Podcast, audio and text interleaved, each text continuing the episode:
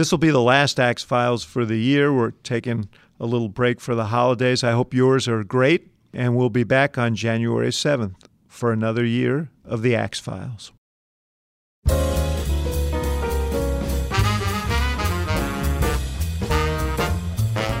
And now, from the University of Chicago Institute of Politics and CNN, The Axe Files, with your host, David Axelrod.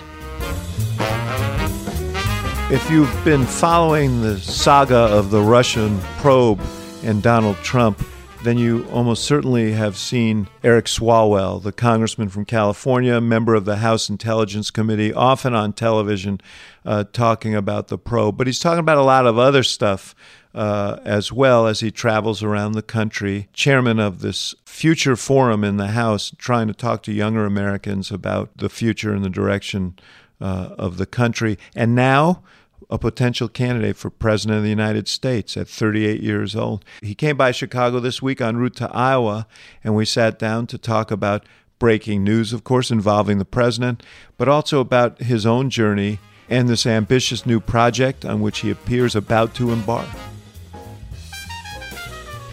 Eric Swalwell, welcome. Great, Thank you. great to see you here in Chicago.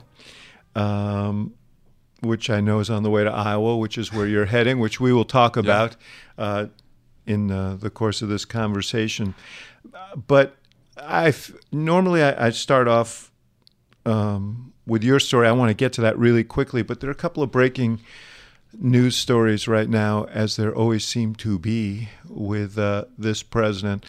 Uh, one was that it, apparently he's standing down on this threat to shut down the government for the wall. Were you are you surprised by that? No, not surprised. We've seen him capitulate uh, before. I mean, he he talks to- talks tough, you know, has a, a good game, but when it comes time, you know, to show his hand, uh, he usually, uh, you know, is holding, you know, a, a two and a seven, uh, and doesn't really have much uh, to play. So I'm I'm not surprised, and I think uh, he's he has the House and the Senate right now, and he's folding. I, I can't imagine what type of you know bargaining position he's going to be in when we go into a Democratic majority. That was an interesting scene in the Oval Office uh, last week. What was the chatter in your caucus about uh, about Nancy Pelosi's role in all of that? She went in prepared, and I had met with her with our leadership team the night before, uh, and then she also later that night met with uh, Chuck Schumer to you know prepare for the meeting, and we were all in agreement that she should start, you know, the conversation telling the president, you have the White House, the Senate, and the House. You know, this is your budget. You guys should sort this out. If you can't, you should deal with us. But to really press upon them that they own the shutdown if they can't sort it out. And she went in there and, and she did. She, you know, gave him that civics lesson, but also gave him, you know, a couple options to keep government open. I thought it was striking though to see like the two of to see Schumer and Pelosi when Trump is going off, not even look at him. And I thought that might have been a you know a tactic to just you know the same way I treat my 18 month old when he's just throwing stuff everywhere and wants our attention. Just don't give him attention. He doesn't have nuclear weapons, right? Right? No. so uh, Trump. Um, you, you say she went in prepared, and she did execute on the strategy that you suggest. She told him, "Look, put it on the floor, pass it."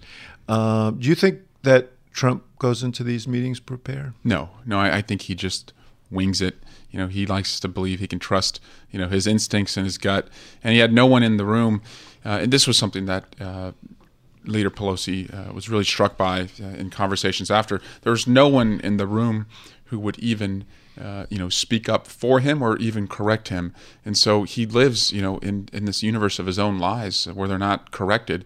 Uh, and so you can imagine how he just continues to make, you know, strategic uh, blunder after blunder. So what do you think the, this is going to be like for the next two years, the relationship between her uh, as speaker and and, and Trump as president? Well, she's been there before, right? Uh, obviously, somebody who I think was had a little more, uh, you know, tactics and strategy in, in George Bush.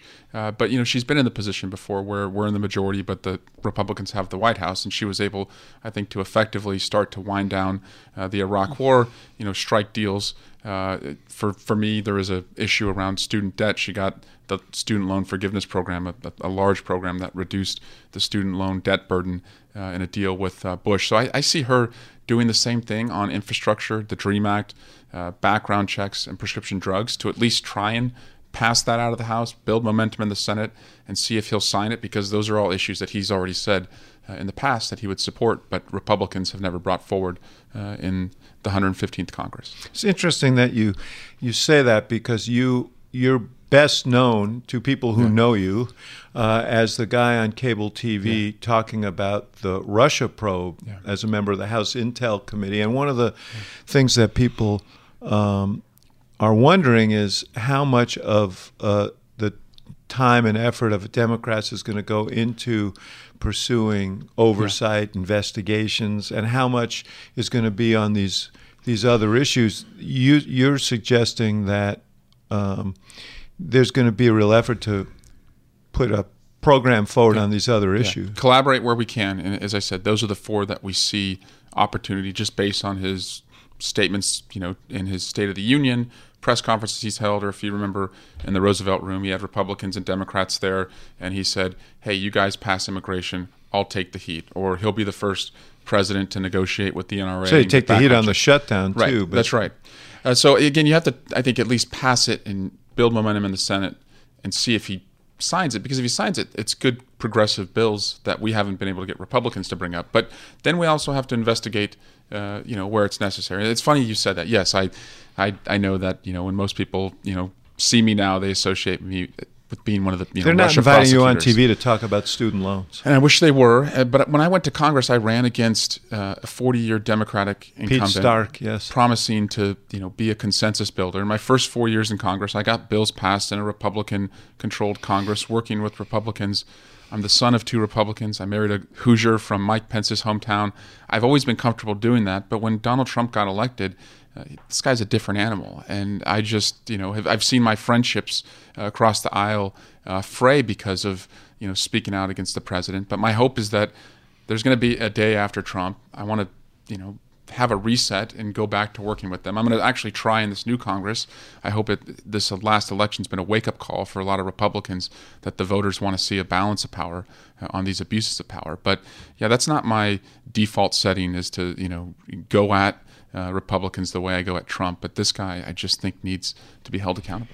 The uh, the other breaking story was that the president ag- agreed to fold, or the I guess it, it, would be him, to fold his charity in yeah. New York, which the attorney general has suggested was rife with illegality.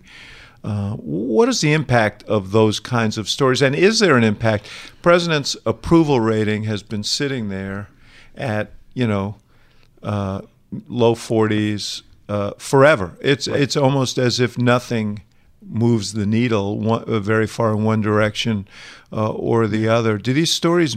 What do these stories? Should they mean, and what do they mean? Well, I, I see storms, you know, gathering uh, around this White House now uh, on the investigations as they become more intense and reach a crescendo, but also the economy, sadly, is starting to dip. And this president has been, you know, one of the only presidents who has been able somehow to separate himself from the success of the economy. His poll, his approval numbers are not tracking with a very good uh, economy. Yet he's still been able to hold on. You know, as you said. So you think these things are having an impact on on his yes, I, I, don't see how he can survive and be reelected if the economy uh, is if the economy in November 2020 is what it is today, uh, I think he's toast. He has, he has no chance at all uh, because even in a, a, a, very good economy, he's barely you know under uh, fifty percent. I think it could get much worse for him, and the investigations have not yet reached their conclusion. Well, you guys are going to have something to do with that. I mean, there's been two years of pent up energy yeah. behind oversight that hasn't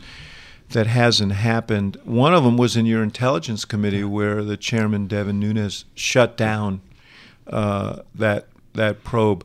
How much work is left to yeah. be done by that committee? And I don't mean to go all meet the press on you here because yeah. I do want to get to your story. But as long as we're here, we might. So we'll fill in the gaps yeah.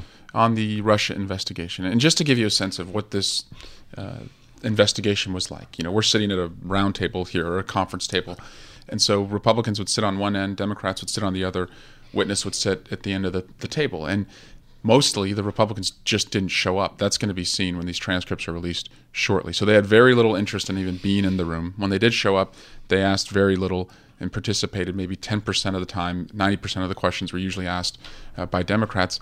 But so in every case, a witness was tested by Democrats on their story, and then we would ask to have the witnesses' records, whether it's cell phone records, bank records, travel logs, be subpoenaed so we could corroborate or contradict.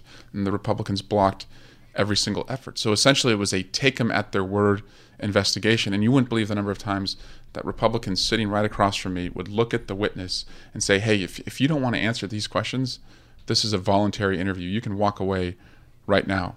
Uh, and Jared Kushner actually did that once he was told about half a dozen times that he didn't have to answer questions. He got up and walked away about two and a half hours into the interview. So that that gives you a sense of, you know, what kind of investigation was run. They just took them at their word. They didn't test their stories. Bob Mueller, we believe, uh, is able to, you know, subpoena a lot of the stuff.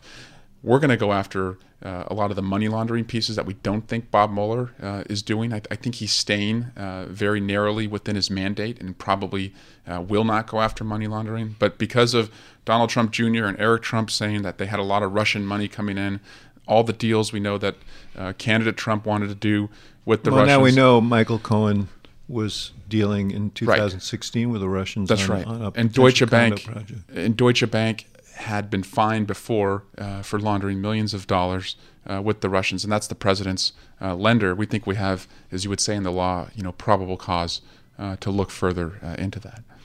Um, you say these witnesses made assertions that weren't corroborated because the committee chair wouldn't allow that to happen.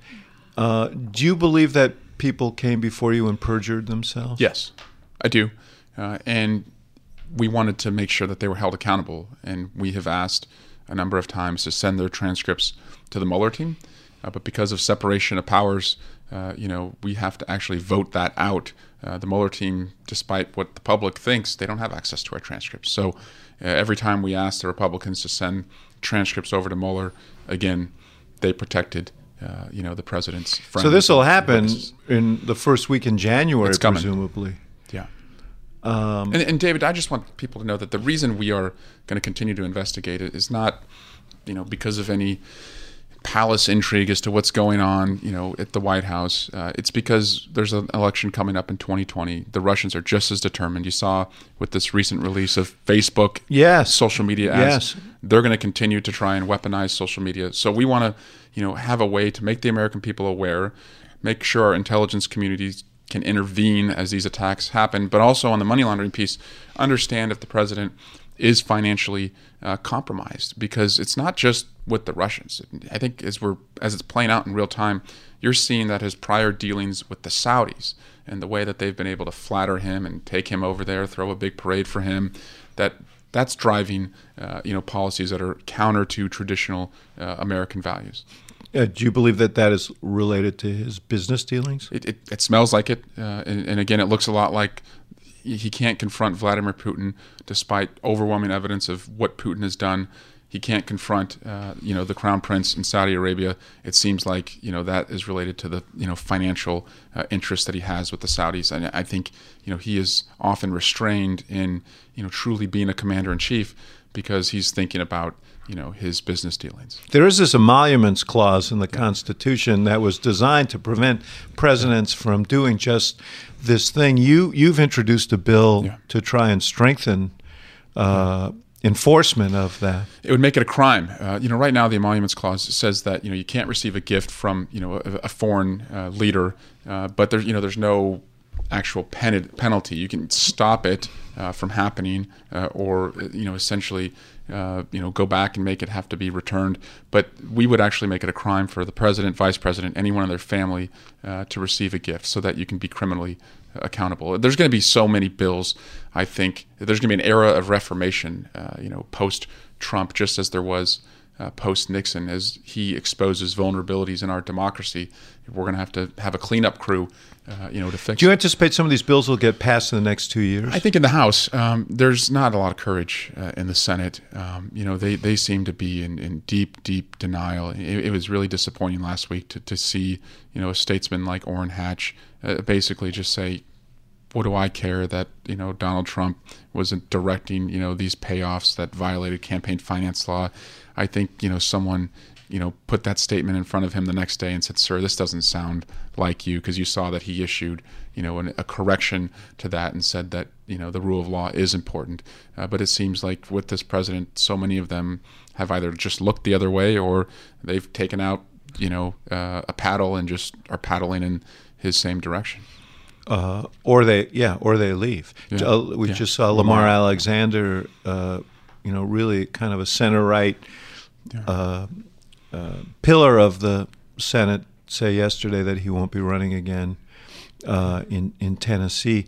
Um, you represent Silicon Valley, so you reference this uh, Yeah. idea of the Ru- not the idea, but the fact that the Russians weaponized social media in ways that benefited uh, President Trump. The uh, Senate report, uh, reports that were released this week uh, spoke in great detail at particularly the efforts to suppress the vote in uh, African American community among younger voters to drive them away from Hillary Clinton. In the stuff that you've seen, uh, was this consonant with the Trump strategy? Well, it, it was an effort to just turn us against each other. Uh, I, I and- understand what it was, but was it something that mirrored what the Trump social media campaign was doing, or did you guys have you guys not looked at that? No, it, yes. It, the Trump social, social media campaign very much relied uh, on using fear uh, as a mobilizing uh, tool uh, for its base. How about as a demobilizing tool for potential Hillary voters? Right. Yes, we saw that. uh, So I guess well. the reason I'm asking that is, do you think that get now that you know have the full picture of what the or a good picture of what the Russians were doing with social media, that is, uh, uh, trying to uh, drive African American voters in key states away from Hillary Clinton. And we know she lost, for example, in Wisconsin by 27,000 votes with a very low turnout in the city of Milwaukee, lost uh, uh, in Michigan by 11,000 votes, very uh, light turnout in the city of Detroit. Um, so they, ha- you know, to that degree, they had uh, some success. Do you think this is evidence, at least? Uh, uh, does it give you a suspicion of coordination? Yeah, so that's what we were not able to pursue. It, it looks like co- coordination, and, and so we know Cambridge Analytica was the vendor that the Trump team used. Cambridge Steve Analytica. Bannon had an interest in that firm. That's right, and and they had uh, illegally obtained uh, Facebook user data that they used to target. And so, you know, one, I'm I'm not happy with Facebook that they would allow Facebook employees to embed with the Trump team, knowing that because Facebook knew in 2014 that Cambridge Analytica uh, had this illicitly obtained data, yet they still chose to work with a campaign that had hired Cambridge uh, to be its vendor. So that uh, has bothered me. Uh, second, um, we would like to bring in the, the Cambridge uh, witnesses and subpoena the Cambridge records uh, and look at whether there was any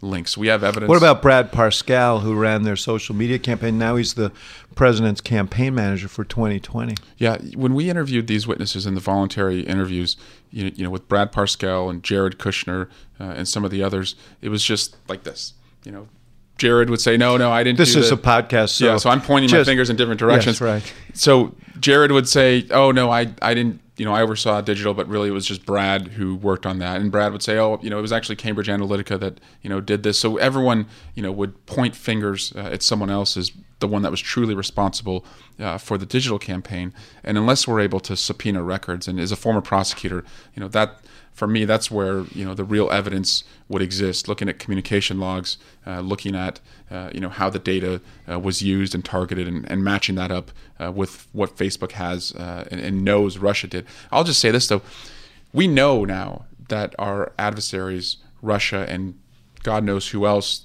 who sees this as a green light to do this. Uh, we know their capabilities, and, and you know whether you think Facebook worked with the Russians or maliciously against our democracy or not. I don't think they did. I think they were just naive and they saw you know a profit uh, motivation.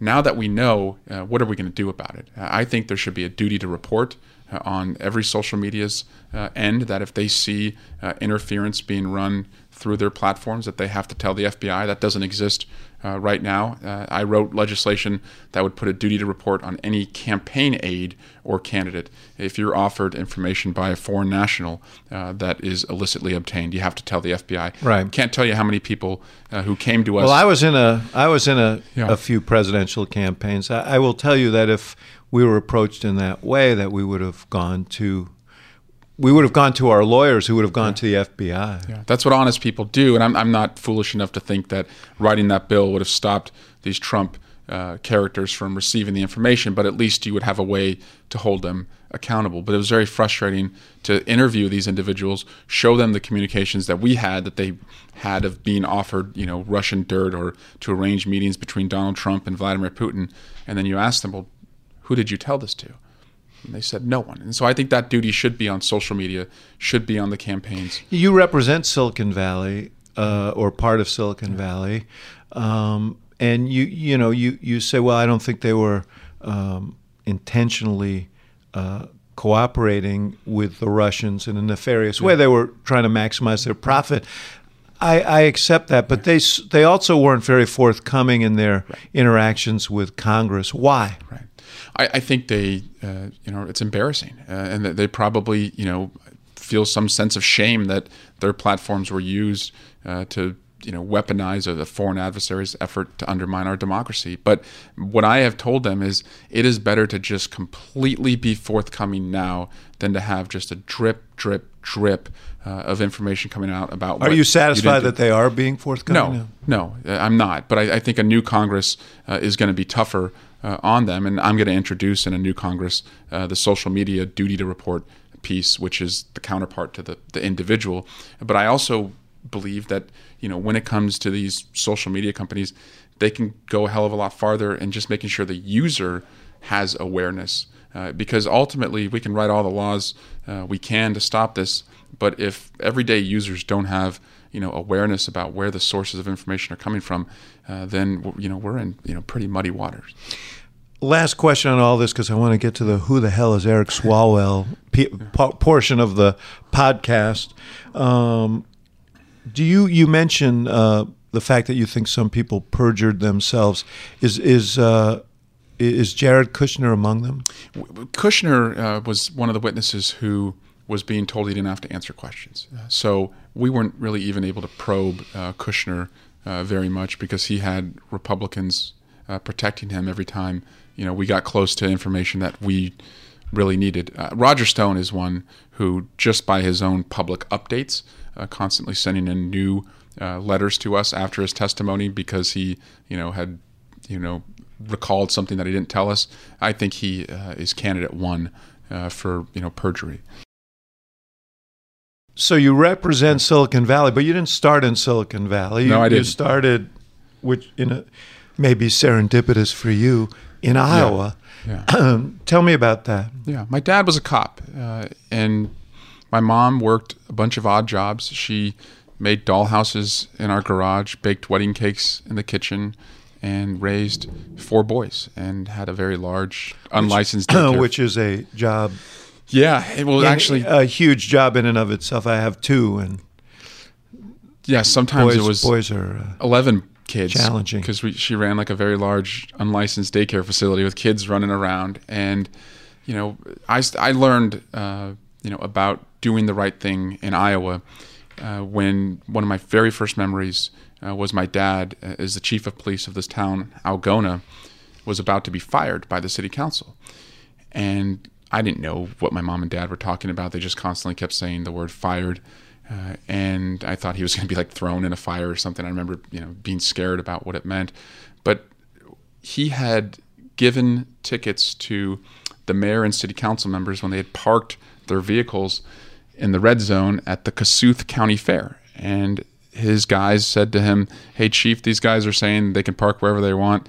What do you want me to do? And my dad said, Well, no one can had them towed. Is yeah, right? he had them towed. Part he, he's t- cited them and towed them, and then at the very next council meeting, the mayor brought this up and moved to fire my dad in a public meeting. And I've followed now some of the Des Moines Register coverage of it because they were just as outraged as my dad was.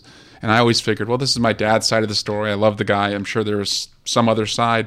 But I should have given him the benefit of the doubt because going back recently and reading those register stories about it, he was in the right and he was willing to lose his job, wasn't going to reverse the tickets, uh, and you know we packed up and moved west, and uh, you know that was the end of his police career. He also loved. irritated uh, people by enforcing uh, illegal uh, drinking in city parks and selling alcohol to minors. Yeah. So He was this 30 something chief who would come to a town where they didn't really have many uh, DUI uh, enforcement. And so the DUI rate, I think, spiked by like 400% uh, when he became chief. And that's just the, you know, that's the person I saw uh, in our house as my dad. You know, he's a real stickler for the rules uh, and didn't give anyone, not even his kids, a shortcut. And, you know, that inspired me, uh, you know, to want to go into law enforcement as a prosecutor. and well, and as you, I think you mentioned, your brothers are police officers, all of them. Yeah, uh, two of them are cops, and one of them married a cop. So we've got a lot of cops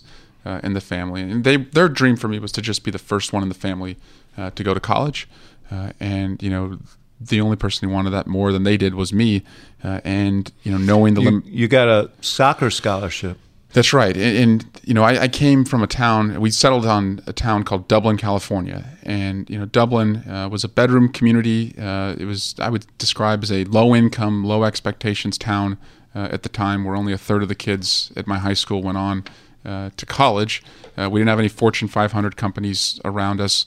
Uh, we were best known at the time for having the most fast food restaurants uh, per capita and there was not a travel team in Dublin that I could play on if I wanted to get better. So I had to wear another city's jersey uh, and, and go over to a competing town and play for them. And that's where I learned that their nickname for me was Scrublin, because that's what all the kids in the other communities around uh, called us was Scrublin. So I kind of carried that chip on my shoulder for a long time and, and moved back home to Dublin uh, when I was a, a city council member. And I saw in, in 2006 Well, before you get, Yeah. let's just close out the story here because you got a soccer scholarship to Campbell University in North Carolina. Deep South Southern Baptist School.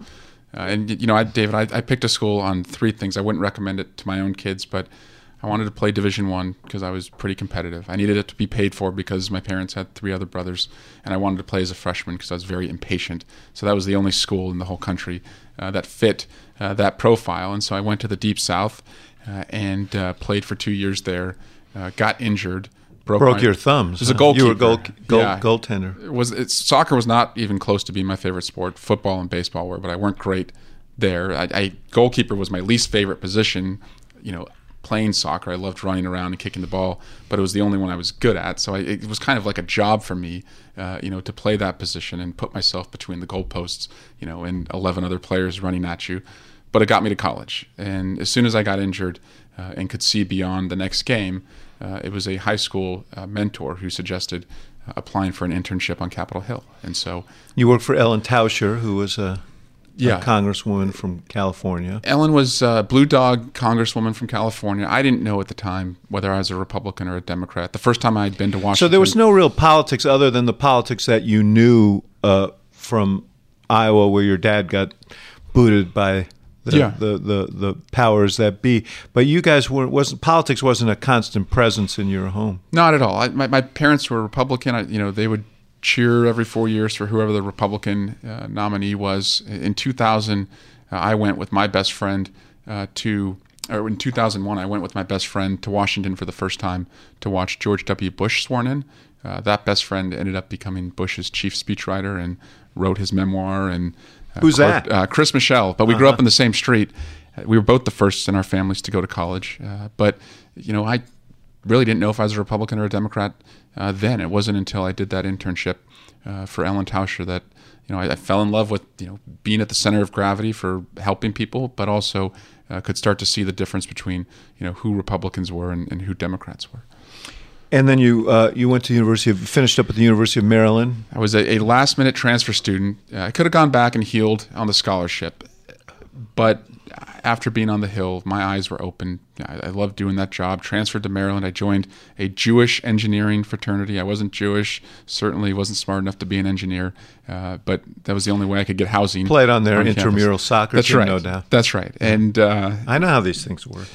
and you know immediately got involved in student government and created a position on the College Park City Council for a student and uh, served as the first student uh, there. But I was in a hurry uh, to get to law school and get back home. Uh, Mm-hmm. so I went to University of Maryland Law School out in Baltimore, uh, a city that reminded me a lot of Oakland, where I'd ultimately uh, end up working. Uh, just you know, blue collar city uh, with a lot of grit.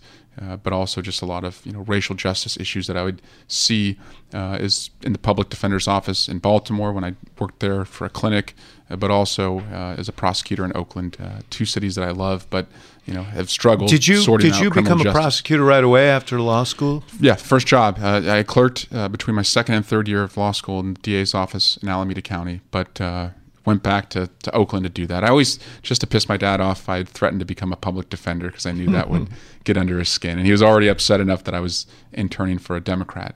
Uh, but I, I knew, in his dream, and he'd always tell me, was that he broke his back on the streets being a cop, and he wanted me to do justice uh, in a courtroom. That was his dream for his son. And what did you learn from that experience? Well, I, le- I learned, you know, about you know right and wrong uh, in our criminal justice system, about standing up uh, for victims. But I also, I, when I was 19 years old, I had a major screw up uh, when I had come home from Christmas break, and uh, a friend of mine was working at a department store, and I was Christmas shopping, and he gave me a very generous discount I did not deserve, and there was a sting. We both got arrested. My dad was crushed because he thought it would mean I wouldn't go to How uh, law generous school. a discount did you? I mean, I think it was it like- wasn't shoplifting. No, it, it- I paid thirty dollars for like two hundred dollars worth of clothes. That's a good discount. That's a good discount. Yes. and I didn't deserve it. And uh, my dad was crushed because he thought, you know, I wouldn't go to law school. So they dipped into money they didn't have to get a lawyer. And uh, you know, I went to the courtroom that I would ultimately sit in just four years later as a prosecutor, uh, and you know, went on probation. And I saw as a prosecutor that there were a lot of, especially young black kids, that didn't get that kind of chance. Yeah, a lot of lot of a lot of uh, people who just who sit in jails Yeah.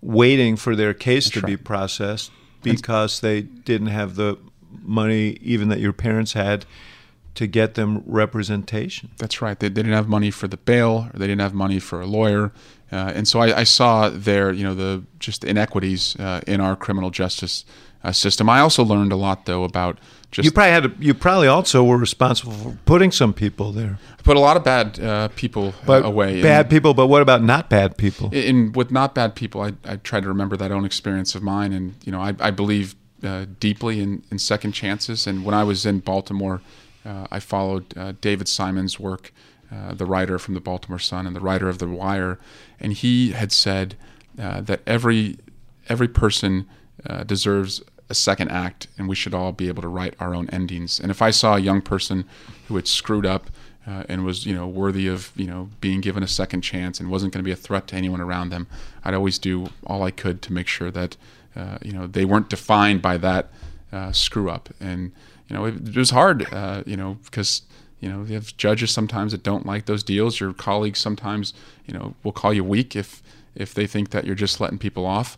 And I don't think I got it right every time. Uh, I know I didn't get it right uh, every time, but I, I did see, uh, you know, that there is a justice system uh, that I think limits the potential, especially of young black men, more than any other uh, race in America. There is a uh, there is a. By the way, we had Bryan Stevenson on this uh, podcast uh, recently. It's a good week for him, I think. It was inspiring. Yeah. Well, what about this uh, this bill that uh, is uh, a modest reform that's passing through? It's called the First Step Act. I think for a reason. Yeah. But the president put his weight behind it. I guess because of Jared Kushner. And there is this sort of coalition between uh, the left and the right on this issue of mass incarceration and the the you know we, we have 2.2 or what I think that's the number of million Americans incarcerated overwhelmingly for nonviolent, non-sexual disproportionately I should say minorities So it's Yeah. going to pass. You're going to see thousands of people who will be released uh, who are nonviolent offenders, and they'll get out of jail and have time cut off their sentences immediately. That's a good thing.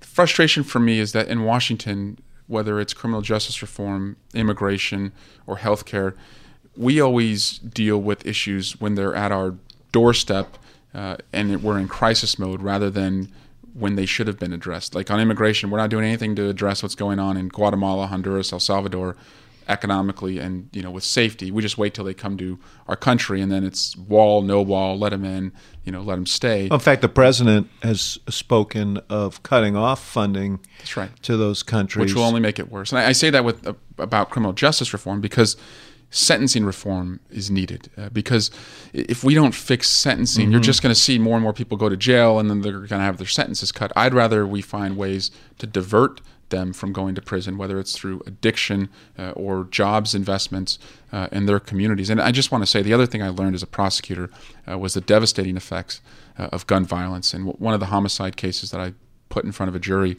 uh, was a young man named Gary Jackson. And I'll never forget sitting in this shabby uh, Oakland witness interview room with Gary's mom when I introduced myself to her right before the trial. And she, Felicia was her name, and, and Felicia was crying and asking me, you know, how could he die? And, and she kept saying, you know, he was shot in the leg. That, that that's where you'd want to be. Shot. You know, if you're going to get shot, the arm or the leg, that's where you'd, you know, figure you'd be lucky to be shot. And I was wondering the same thing. And it was the ballistics expert and the pathologist who told us that the AK-47 that was fired at Gary 40 times and only hit him once because of the power of that long rifle round didn't matter where he was shot He probably wasn't going to have a chance. And that's where I saw with assault weapons uh, that you know these weapons, you know, when you can just when you have a pistol grip and you can shoot indiscriminately, even the worst shot, if they hit you once, uh, the chances of you surviving are very and you very proposed a, a, buyback of yeah. assault weapons followed by. Uh, a, a law banning them. I think it's the only way to do it. There's 15 million assault weapons out there. If we only ban future manufacturing, we'll leave those out there for over 100 years worth of circulation. So I think you have to buy them back. I threw out, just for argument's sake, $1,000. I think you get around the takings clause in the Constitution if you actually, you know, compensate someone. There are millions and millions of these weapons yeah. out there. 15 million. Uh, but, you know, it, I would the cost of buying them back, uh, I think, would be less than the cost of more and more loss and carnage uh, as we're seeing in our communities. And I, I think we need bold solutions. And, I, and David, as Democrats, I think we have started to negotiate against ourselves when it comes to gun violence. You know, we thought after uh, Sandy Hook we could at least get background checks passed. They didn't pass, and then after Vegas, we said, okay, let's just ban bump stocks. That hasn't been passed. So we just keep kind of mm-hmm. going, you know, smaller and smaller. When I think the solutions are. You're big. headed to Iowa, and yeah. again, we're going to get to that. Uh, and you're having a uh, a town hall meeting on this very issue. Yeah which is an interesting thing to do because uh, gun control is probably not top of the list in, in Iowa. Actually, is. Uh, you know, voters uh, in Iowa care uh, deeply about gun control, not just background checks. They want to see assault weapons banned. And so I'm bringing Cameron Kasky. Uh, he's the young man from uh, Parkland who stood up to Marco Rubio. If you remember, he asked yeah. Rubio mm-hmm. if he'd stop taking NRA money. And so Cameron and I are going to do a town hall with students uh, in Iowa and, and you know really start this conversation. But I, I think we need bold solutions, not nibble around the edges, not go for the lowest common denominator. I think the American people are with us. They spoke loud and clear by taking out 17 A-rated NRA uh, members of Congress this last election, and I think you know it's time that we show them we can deliver on that. You went uh, on the Dublin City Council. Yeah. Uh, how soon after you got back home did you run for the city council? I wanted to run immediately, and that would have been foolish. Uh, and I had a mentor, the same one who got me the internship and directed me that way. He said, Eric, you know, don't come in hot, relearn your city, apply for a commission. And I thought, okay, fine, I'll, I'll apply for the planning commission. He said, no, no, no. you're going to be on the arts commission. And I told him, I said, I don't know shit about art. What, what am I going to do on the arts commission? He said, well, you're going to learn how art, uh, public art works and, you know, the heritage of the city. So after two years on the arts commission, I wanted to run for city council. And he said, no, now you go on the planning commission. So I learned how, you know, planning in the city worked. And after that, ran for the city council. And I'm, I'm glad he did that. And I give advice to young people all the time when they ask if they should go home and run for Congress. I tell them, had I run for the city council in 2006, two things would have happened. I would have lost, but I also would have been so demoralized that I don't think I ever would have run for office again. And now, is this guy your is he still around? He works for me. Yeah, yeah. He he was a teacher, uh, and he became our district director, and now he's our uh, political director. Remind me in a second to ask you what he says about you running for president, since he's the guy who yeah. puts the brakes on when you're too yep. impulsive. Um, uh, so you you uh, you you served on the city council. Um, that was your first legislative experience. I was inspired to see so many people who cared about the city, like Tim Sbranti, this uh, teacher of mine, and, and so many mayors and city council members over about a 10 year period who didn't like that we had uh, you know low expectations and, and, didn't have much development in the city and so we invested in building a new school uh, in the town a, a premier high school uh, we invested in attracting high-end employers by having a sales tax reimbursement program that gave back uh, any employer that invested 50% of their sales tax. Uh, and we did smart growth. Instead of just putting affordable housing in one part of town, we do mixed uh, market rate and affordable housing so that there was accountability uh, and you couldn't just forget about affordable housing and let it go to blight. And so we now have, David, a Whole Foods in the town, which I think is a sign that you've made it. Uh, you know, when you have a grocery store that no one can afford to shop at, uh, you know, we have seen it go from Scrubland uh, to Dublin. And I'm proud of the work that all those leaders and I did. You, in 2012, you took on a kind of iconic liberal member of Congress, Pete Stark, mentioned him earlier. Yeah. Um, any hesitation about about doing that? Yeah, and I, I didn't think I was the one that should do it at first. When he got redistricted uh, into our area, uh, I just thought our area was becoming uh, home to a lot of young families because of the new tech economy that was coming and that a 40 year incumbent just wasn't going to be able to you know be a voice for that he and, ironically was elected in 1972 on the same kind of platform. He was a young guy, ran against uh, George, uh, George P. Miller. P. Miller. Yeah, who was also an iconic figure, and he defeated him. So it was another generational. Uh, and I asked people, I asked uh, friends who were elected officials to run, and, and I told them that this guy's just not going to represent us. And they all said no. And then I realized, well, why am I taking myself out of this conversation, maybe I should do it. And, you know, I remember the party chair sitting me down and saying, look, you should run for mayor and then you should run, you know, for assembly and then state senate and then run for Congress. But right now, you're not even a rung on the ladder for this. And it was then that I, you know, thought about maybe just not doing it. But ultimately, my gut told me that the U.S. Congress doesn't take reservations. It's walk-ins only. And if I wanted to change the community where I grew up, you know, I was going to have to do it alone at first. And it wasn't until election night, uh, when the results came in, that it even felt inevitable. It always felt impossible. You were the beneficiary, improbable. one of the first beneficiaries of the change in system yeah. in California to a so-called jungle primary. You don't have party primaries. It's everybody in, and the first two finishers run against each other. So you have yeah. Democrats running against Democrats. If it if there had been a primary, you probably killed. would have lost. Yeah. So what are the merits of that system? Are you believe uh, you are the beneficiary yeah. of it? Make the case yeah. for it as people are talking about reform all over. I supported it uh, before it passed, not knowing how it would affect it me. was done by initiative, voter initiative. That's right, and I support it now. And, and the reason is because in the primaries, typically it's low turnout primaries where you know the the parties the party extremes show up and most folks in the middle don't feel like they're spoken to in a top two system you can't ignore anyone so in my district you've got about you know uh, 40% of the voters are democratic 25% uh, are uh, Republican, and then the balance, you know, are declined to state.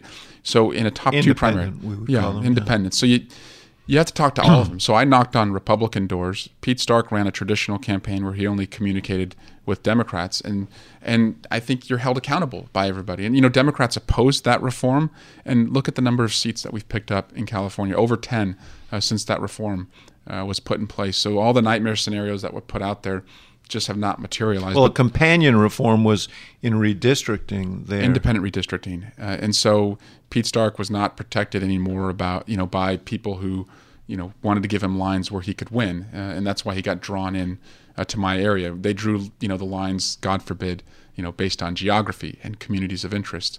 And, you know, if every state did that, and that's going to be a part of our good government reforms in the first 100 days, is to have – independent redistricting in every congressional race, I think you'd see uh, Democrats uh, compete in a lot more of the country.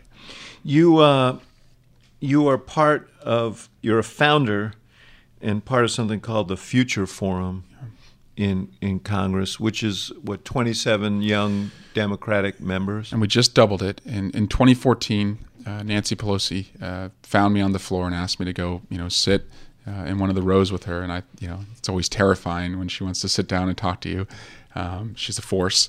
Uh, and she said, Eric, you know, we've got uh, a lot of new members at this time. We had 14 members in our 40s and under. She said, I'd like you to take that group, go across the country, listen to young people, uh, learn from them, and come back here and legislate for them. Uh, so we did that. I've gone to over 50 cities, uh, 26 states uh, across the country, listening, learning, and acting. And so we doubled the group from 14 to 16, uh, up to 27 members. And we just in this most recent election are now at 53. Uh, so 53 members in their 40s and under, uh, and they look like, act like, talk like uh, America, and they're diverse in every way. And I think that's it's the best. An impressive group of people who just got elected. Lauren Underwood, uh, yeah, from here. right, right here in Illinois. Yeah, huge upset. 32 year old African American woman from a district that's probably 94, 95 percent white, and mm. the exurbs and rural area uh, west of Chicago. And most of them never imagined themselves two years ago running for Congress. They they saw the Trump administration come in. For a lot of them, it was health care, uh, like for Lauren and like Elissa Slotkin in Michigan or Colin Allred down in uh, Texas. Uh, but they and, and, they weren't climbers. You know, these aren't people that were gaming out how they were going to get uh, to Congress. And I, I, think if you're looking for hope. Uh, it's in this group. Let me ask you a question. Yeah, I, I, I agree with you. Let me ask you a question um, about Pelosi. I have a, a high regard for her because I was there during a very um, productive but challenging time in the first two years of the Obama administration, and I saw how um, how pow- what a force she was. I mean, there wouldn't be an Affordable Care Act. I've said it before without her. Um, but there is this issue that you look at your top three leaders; they're all um, they're all nearing eighty, and you talk about your group of fifty-three all under 40 there is this tension this desire for for change for generational uh, change so what's your message to you know, some of your peers peel, peeled away I thought she was pretty masterful in yeah. putting together her coalition to get reelected speaker, which I assume she will on January 3rd. But what do you say to these other members? Because you're, you know, you're kind of an impatient young guy yourself. Yeah. So I, when I got elected, she had worked against me by supporting Pete Stark, and I didn't know if she was going to hold a grudge, and she didn't. She put me to work, and as I said, two years later, she asked me to lead this group. She put me as the youngest member on the House Intelligence uh, Committee. She put me on the leadership team uh, in this most recent uh, Congress, and I've been the youngest person at that table. So I've seen her develop a young person, but also I see that you know she sees herself now as a bridge to the next generation of leadership. And so, you know, she's going to lead us through this tumultuous time. She's the best pitcher we could have on the mound. The American people saw that uh, in that Oval Office meeting uh, just last week. But I do think that, you know, people who are stepping up right now and leading, like Hakeem Jeffries, who's the, the chair of our caucus in our group, uh, you know, that's the future. Uh, it, it's the people. By the way, are, I just read a, a, a, piece this morning. You may have seen it too. That said that uh, Alexandria Ocasio Cortez mm-hmm. is thinking of uh, fielding a candidate against Hakeem Jeffries, and it speaks to potential yeah. tensions within the caucus. Um, how did you react to that? Yeah, well, same way he did, which is you know welcome to do it. Uh, you know, I think democracy is a good thing. I actually I, I, think Hakeem is terrific. He's the one. He was the force uh, in the House for this criminal justice uh, first step uh, bill. I mean, he worked you know Republicans and Democrats to get it passed. But I, you know, I talk to Alexandra uh, often. I like her. I, I think she's a burst of energy and transparency. I was at a I spoke at the junior state uh, convention two weeks ago, and the 14 year old who was checking me in uh, said to me, she said, Congressman, how was your uh, caucus vote this past week? And I looked at her and I said, How did you know that? I don't think my wife knew that we were having you know this caucus mm-hmm. leadership vote. And she said, Well, I follow uh, Alexandra Ocasio Cortez uh, on Instagram and uh, learned how well, everything she's got works. millions of followers. So you've got this whole new generation uh, that didn't really pay attention to politics, and now they're getting a window into it from her. And I think that's a benefit. Sure, there's going to be disagreements on policy. And, and uh, my, my hope is that we see ourselves uh, in this next two years as protectors, that we have to protect healthcare, protect paychecks, protect against corruption, and for the future of healthcare, energy, uh, gun violence, that we put that and project that on the 2020 field, and we don't, you know, put ourselves in positions where we're taking tough votes where we don't have consensus and they're going to die anyway because the Senate won't take it up or the president won't sign it. We should just protect. That's why the voters sent us here. The 2020 candidates, I think, can chart the future of the party. This is actually a very lively debate within the Democratic Party. There are people who say, first of all, uh, the Republicans have not played by the rules, should not be cooperating with them. You have the majority. You should. Yeah. Uh, you should run them over. And um, a lot of those people also are yeah. were on the impeachment band, bandwagon from yeah. the beginning. You being right in the middle of it. I mean, what is your message to them? You know, going across the country and again spending a lot of time in Indiana with my wife's family, a, a state that voted for Barack Obama uh, in 2008. I remember that. Yeah, those folks they they want us to get things done. Uh, they they're, they do not like the president. A lot of them are, are, frustrated with him, but I don't think they think that you should just stop talking to him at the expense of you know their paycheck and their hard work. You know, adding up to something, and so I, I, I reject that, and I, I, I can compartmentalize, and I actually think the president can compartmentalize where we can collaborate uh, and where we're going to have to investigate because he too is going to have to show something to the American people, especially if the economy is starting to dip. On impeachment, he might be impeached. He may be impeached. Uh, and for me, the struggle as a prosecutor is that he's not above the law. And it's hard to, you, know, you have the political question of whether the Senate would remove him. But what we do with his conduct will inform and guide future presidents and their White House counsel. And if they see that Trump got away with all of this because we didn't want to impeach because of the political question, you could see, you know, the line starting to move as far as what's acceptable. And so I think the best thing we can do is investigate if there is conduct that's crossed a red line, put together an airtight case, seek bipartisan buy in, and make sure the American people, if it comes to that, know why this is the only remedy. You know, Rudy Giuliani said last weekend that uh, even if the president did what Michael Cohen suggests he did, that it wasn't yeah. a crime um, be, because it wasn't really a, violation of the campaign fine. And he said if it was, it was a yeah. not a criminal matter. Uh, what do you believe that the president committed a crime based on what you see? I think he betrayed our country uh, by being so eager to work with the Russians. And, and I always. But what about on the the matter that Cohen pled to with the payoffs oh, the, to the women? Yeah. yeah. I think he's there's probably a sealed indictment uh, waiting for him Yes, uh, but I does that warrant impeachment? I don't think so. I, I, think that warrants probing whether he acted in a shadowy way with his business dealings with Russia uh, and the Saudis, and being eager to work with them. I don't think the American people want to go into porn star payoffs. That's a loser for us. But I think that conduct, those prior bad acts, that propensity evidence, uh, would be useful uh, for other ways that he acts. It's like the leopard doesn't change his spots. If he's willing to do that, you know, with these two women, he was probably willing to skirt the rules on his finances. So, you talked earlier about uh, you wanted to go somewhere where you could play as a freshman. You talked about wanting mm-hmm. to go back to the city count and run for the city yeah. council as soon as you graduated from law school, and now. Uh, you're spending a lot of time in Iowa, yeah. and it appears as if you are running for president of the United States. I mentioned to someone who is involved with another potential candidate that yeah. I was coming. Uh, well, I was driving over here on the phone. I said, "I'm going to uh, have a podcast with Eric Swalwell," and he said, "Who?" uh, I need to call him and introduce myself. Yeah, well, well, there you may uh, see him on the campaign yeah. trail, and you can do that. Tell me what you have in mind, and whether that fellow who's on your staff, who's your mentor now, isn't saying, you know, maybe you should wait. Yeah.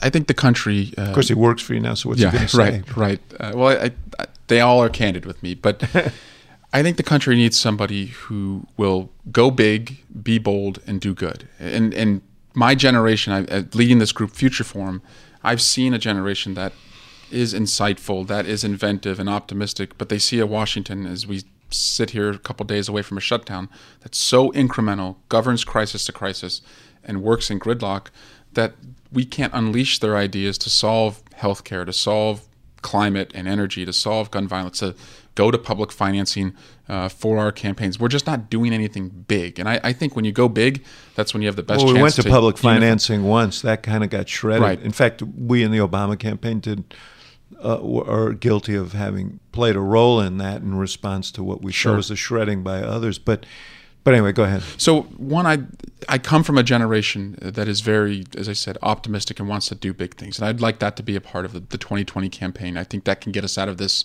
rut we're in. Two, I actually, uh, my experience on the Intelligence Committee and on the Homeland Security Committee, while our democracy's been on the ropes, it makes me one of the most experienced national security candidates uh, in the field. I think only Joe Biden, uh, you know, in government would have more national security experience uh, than I've had uh, you know, from my work, uh, especially in the last uh, two years. And I'm connected to everyday Americans. I have just under $100,000 in student loan debt. My wife and I have two kids under two. We rent right now because that student loan debt holds us back from being able to buy a home. So I see a generation. That, So this is a way to get public housing. You know, that's right. what I'm hearing. That's right. here. Uh, but no, I, I, I understand um, what this generation uh, is going through. They, the promise of America is that if you work hard, you do better, you look at your kids, the next generation, and dream bigger. And most people right now, I think, aren't realizing that. It's not fulfilled uh, everywhere. Uh, and, and then, you know, finally, because I've gotten, you know, across the country, uh, I've seen the people that are disconnected, who haven't been seen, haven't been heard. And I don't think they were wrong by rolling the dice and thinking that the billionaire developer from Manhattan who promised they that he'd fix their problems, uh, they weren't wrong for believing in him. He has just been incapable of delivering for them, and their problems still exist. And so they still need someone who will see them and hear them. And I, I think, you know, I've already seen and heard them. Uh, and because I'm from where they are, I'm for that. You believe that there'll be a generational pull here? I do. Uh, I think I mean, you've got a bunch of candidates, uh, uh, Joe Biden being among them, but uh, Mike Bloomberg, um, uh, Bernie Sanders, uh, Elizabeth Warren, who are uh, mu- uh, up in years, but also up in the polls. Yeah, and it's early, uh, but when you look at who our best have been uh, to win the White House, you know, going all the way back to Kennedy, from Kennedy to Carter to Clinton to Obama, and take out Johnson because of how he came in. But those were next generation, page forward uh, candidates, and I think we're best when we look forward, uh, and when we go backward, we we haven't been able to win. They also were senators and, and governors. I think the last congressman to get elected was James A. Garfield uh, in the 19th century. Uh, isn't there a bit of like uh, do more, Yeah, um, or is that just is that so 20th century stuff? I, I think that's Washington, you know, Mm-hmm. pundit stuff. I, I think, you know, my experience, seven years putting bad guys away and understanding criminal justice in a courtroom, working in a, a small town that had investments and changed its fortune and believing that you can do that. If you can do that there, you can do it anywhere. Being in Congress and seeing the potential of the next generation and fighting for our country's democracy while it's been on the ropes, uh, I think that is, you know, a ingredients for uh, a leader uh, who could bring us together and solve big problems. Let me ask you about a colleague of yours who's sucking up a lot of oxygen right now in this presidential conversation. That's Beto O'Rourke. Uh, you know, everybody knows the story. Raised eighty million dollars uh, against Ted Cruz. Uh, ran a very strong race. Finished uh, ver uh, better than any Democrat has in Texas. Now there's a great deal of buzz Yeah. behind his candidacy. Doesn't that make it more difficult? I mean, his story is a parallel story. Yeah, uh, and the country will not be worse off if we nominate Beto and he wins. The country won't be worse off if we nominate 30 of these individuals uh, who are considering. I'm just asking you though, as a guy who's Yeah. like gaming this out and is about to devote his life apparently to it. Is there any question you're going to do this? Well, the, no one gives. There's not a person that would veto my decision other than my wife. So uh, I love Beto, but Beto's entrance is, isn't a factor that I uh, think about. And has she has she given you a verdict on she, this? she- my, my wife's all in. Uh, Okay. She, so it sounds like you're running. So Beto, um, but but doesn't he take up a lot of space for the profile of the kind of candidate who you're uh, who who that you're promoting here? I, I think he's viable, but I think it's going to be a long race. Uh, you know, there was a political. What do you think of him uh, as a colleague? great guy, uh, and I think he's connected to you know everyday Americans, and he showed that in the places he was willing to go uh, and the people he was willing to work with, and he I think also could be a, a uniter. Um, now, this is going to be a long primary. Uh, you know, and, and, staying alive uh, and, and, staying uh, in the mix is key. I have I have the benefit. I think the American people in the first hundred days will see me on the Judiciary and Intelligence Committee, uh, and they'll see me doing do my job. all of that and run for president because I, I I work for a guy. I mean, yeah. I would be the first to tell you yeah. that Barack Obama was uh, not in Washington nearly as much in 2007 than he was in 2005 and six. Yeah, well, I've got a job to do in Washington, but also, you know, I've, I've got a family to raise, two kids under two, but a country that needs help. And so, you know, if I can do that, I I will do that, and that's certainly a, a factor uh, in this decision. But the first hundred days, I think you're going to see, you know, those efforts to collaborate, those efforts to investigate, uh, and the American people, I think, have already judged me, um, you know, as an effective uh, voice. Uh, with very little tools uh, as an investigator, and I think with those who tools, those who those let's be fair. Yeah. I, I, yeah. I, say this with respect yeah. and admiration, but those who know you, I mean, if you were to poll right now, you, and that's it's early. It's early. I mean, Bill Clinton was uh, an, uh, sort of an afterthought when he began that race in, in 1991. Yeah. Uh, but um, there there's there are there's no dearth of applicants yeah. here. Yeah. And, and, and again, I, I believe that if I do this, it will be because I believe I can make a difference if I won, and I believe that I could win. It, it's not for any other reason. Uh, there's a lot of other reason. There's a lot of other ways that you could, you know, sell a book or audition for a job without taking your family through this. You know? Are you uh, daunted by the amount? You talk about campaign finance reform. Yeah. We don't have it now. Uh, you know, my estimation is that some of these leading candidates will spend 100, 150 yeah. million dollars through the first four contests. Some of them will spend that out of their own pockets. Some may. Yeah. Um, but no, I, I take this day by day. You know, the, the way you eat an elephant is one one piece at a time. And if you think of, if you look at the end, I, I, I think it's easy to be intimidated. And I'm going to treat this the same way, the same mountain I climbed running against a 40 year incumbent, which is just build a coalition of supporters, knock on the doors that people don't normally knock on, uh, and you know put out the ideas you have to lift the fortunes of the people you want to help. You talk about eating an elephant. How uh, what is your level of confidence for Democrats that Donald Trump will be defeated in 2020? He, Donald Trump is going to be defeated in 2020. I in 2020. I think the best thing for the country. Um, 2020. Yeah. 2020. Um, I, I, think I got it right. I, I, got it wrong probably. Yeah. Uh, I John Roberts to 2020. Um, yes. Good. That's right. Okay. Go. Let um, continue. he's going to be defeated. The question is whether he's the one who's on the ballot, uh, because you, you have to wonder uh, if he is capable of, of surviving all of these investigations uh, and just the stress uh, that continues uh, to be on him. He's not a quitter. I will give him that. One thing I, if, if you ask me, you know, what do you admire about the president? There's not very much, but he is not a quitter. And so I, I give him credit that he will probably, as long as he can hang on, will hang on. We should prepare for that. Uh, what do you hear from your Republican colleagues in the cloakroom? Just heads down. They don't make eye contact. Um, again, that's been for me the most. Do they want to run with Donald Trump in 2020? Some of them do, yeah. I mean, he's Donald Trump says what a lot of them have been saying for a long time, but just haven't had anyone you know listening to or, or tuning in. But then there's a lot of good guys who they were fearful that what happened in 2018 was going to happen, and and and now they're they're seeing that they have a choice. They could either really distance themselves, work with Rep- Democrats on some of these issues, or just completely go down uh, with the ship. Uh, so I'm going to make efforts to rebuild the friendships uh, I had. You know, I've got a Republican friend who's invited me out uh, to his district uh, in Ohio, and I want to go do that trip uh, with him soon and do some joint town halls.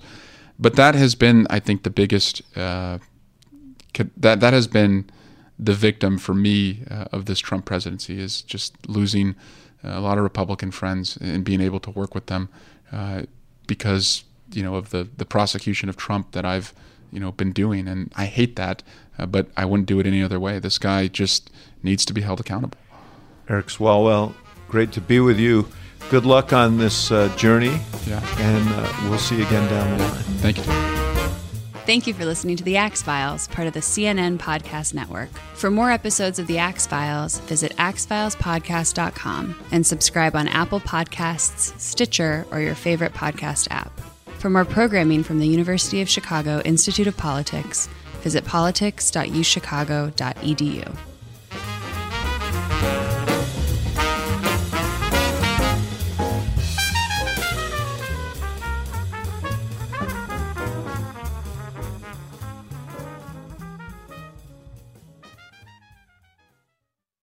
Quality sleep is essential, and that's why the Sleep Number Smart Bed is designed for your ever evolving sleep needs. So you can choose what's right for you whenever you like. Need a bed that's firmer or softer on either side? Helps you sleep at a comfortable temperature, quiets their snores. Sleep Number does that. Sleep better together. JD Power ranks Sleep Number number 1 in customer satisfaction with mattresses purchased in-store. And now, save 50% on Sleep Number limited edition smart beds for a limited time. For JD Power 2023 award information, visit jdpower.com/awards. Only at Sleep Number stores or sleepnumber.com.